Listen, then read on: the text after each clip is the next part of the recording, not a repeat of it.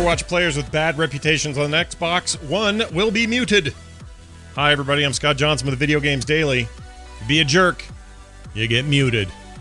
That's right. By the way, uh, Overwatch this week added a big patch, uh, brand new map, Junkertown's awesome. Played it.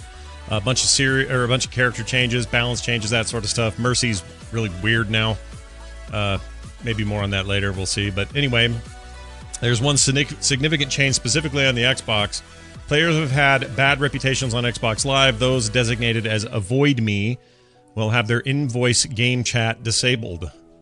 Uh, however, these players will be able to still make matches, be in the game, play, all that. Uh, Blizzard did not say whether it's employing this approach on the PS4.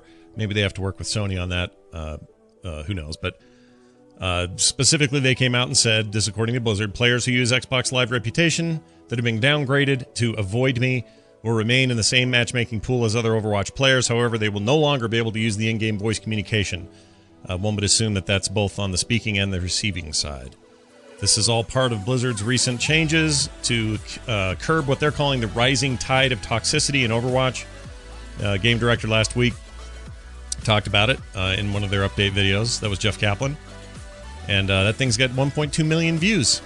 And uh, says that Blizzard's not going to create naughty pools for offending players. But uh, they sort of explain what their plans are and what their philosophy is about this. Anyway, it's getting pretty extreme, according to Kaplan.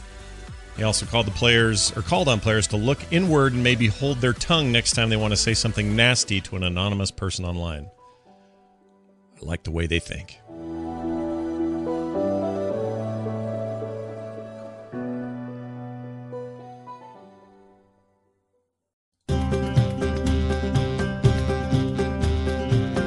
Been holding out this whole time on getting a PlayStation VR. Now the deal for you is available. $300 for a PlayStation VR out now. It's a limited time promo code, get you nearly 100 bucks off the the, uh, the combo there. It's pretty good. So if that's what's been holding you back and you want to save 100 bucks, Amazon's the place to go. Like I said, for a very limited time, you get the PSVR plus camera bundle for the discounted price. The regular cost of buying the bundle on Amazon is 398.09, so basically 400 bucks. If you use PSVR Save, you get the whole thing for 300. Uh, most other retailers are selling the bundle for 400, so Amazon looks like they've got the better deal than anybody else. Anyway, Sony puts it, players now effectively can get their camera for free. Uh, the old bundle, well, the old way was buy VR by itself and no camera if you already had it, or buy the camera separate and or buy the separate camera with the other set, or get the bundle. Now just get the stuff and you get the you get the, basically you get the camera for free. Boy, I just explained that like three times the same way, didn't I? Anyway, it's also aiming as it has been from the beginning to be cheaper than its PC competitors, but it's still a pretty expensive purchase Of course, you have to have a PlayStation 4 in order to play. On those other devices, you need a you know big full blown gaming computer. Uh, but anyway, there you go. Uh, Sony's doing a press conference at the Tokyo Game Show today. I don't think we have much out of it yet, but a bunch of games and trailers coming out of that, and we'll see if VR gets talked about. But now's the time if you were looking to save that money.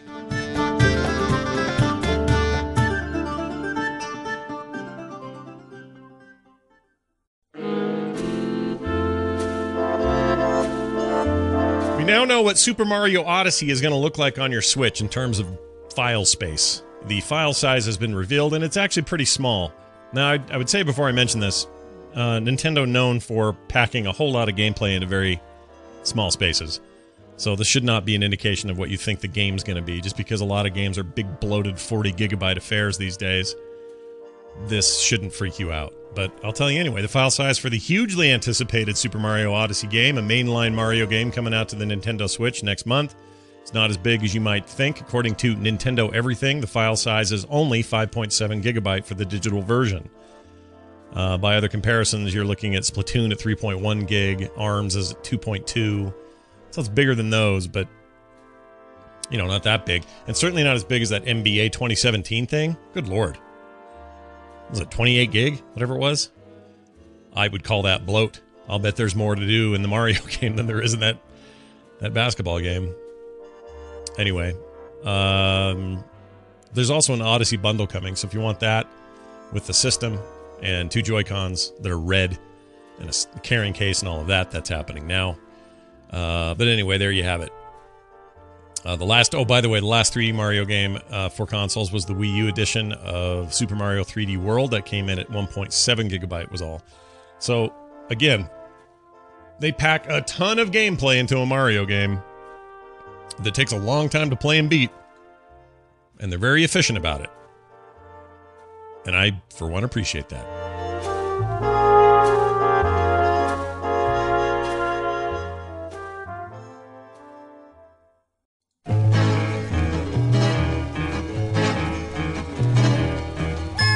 So Valve is addressing review bombing, kind of in the uh, the wake of the PewDiePie controversy and the N-word deal. Remember that whole mess last week? Well, I don't know if you guys saw this. The very next day, he was streaming another session of PUBG and just about dropped the word again. Came this close, brushed it, and went oh, uh, backed up, and then admitted kind of on air that he almost did it again.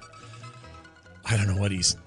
I don't know. He, whatever that's a different deal. Let's talk about this. Valve is saying, in the wake of this controversy, that it's making some changes to Steam user reviews to mitigate some problems related to review bombing. Uh, so here's what they're saying. Not everybody took to this well, by, by the way, uh, this thing with PewDiePie, because what happened is Firewatch got review bombed. Because Firewatch wanted to pull out and did DC or uh, uh, digital rights takedowns. What's, what's it called? DMCA takedown notices for Firewatch specifically those played by PewDiePie. And as a result, they, you know, his fans banded together and review bombed Firewatch, which gave it a mostly negative review in its most recent uh, review scores and gave it an overall lower review score. A game that has, up till now, had nothing but glowing reviews. Clearly, a move that has nothing to do with the game. But anyway, removing or review bombing is a problem according to Valve because they are criticizing the game for reasons outside of the game itself. Maybe they're unhappy with the developer, or something they've said online. This is an actual quote. Uh, but says, or they simply just don't like the developer's po- political convictions. Many of these out of game issues aren't relevant to anything that comes to the value of the game itself, but some of them are real reasons why a player may be unhappy with their purchase. So, anyway, they're going to review it, they're going to change it. I mean, this is a game that had very positive before, now it's mixed. Uh, but it's been a problem for a long time. This just may have brought it to the surface, given that it's a very specific case of review bombing and it came from a very specific source uh, of the problem. So, uh, not surprised to hear that they want to do something about it. They have considered temporarily locking reviews. A lot of stock markets and things like that do that sort of thing uh, when issues are detected. So it'd be better issue detection than locking reviews down until the issue is gone kind of think of it as like a server being attacked, and then you would turn it, you know, turn it off until you figured out what was going on. Uh, anyway, they said starting today, each game will now contain a histogram of positive to negative ratio of reviews over the lifetime of the game, and by clicking on any part of the histogram, you'll be able to read a sample of the reviews from that period. As a potential purchaser, it is easy to spot temporary distortions in the reviews to investigate why that distortion occurred and decide for yourself this approach has the advantage of not preventing anyone from submitting a review, but does require slightly more effort on the part of potential purchasers, which is kind of the bummer. Consumer always pays.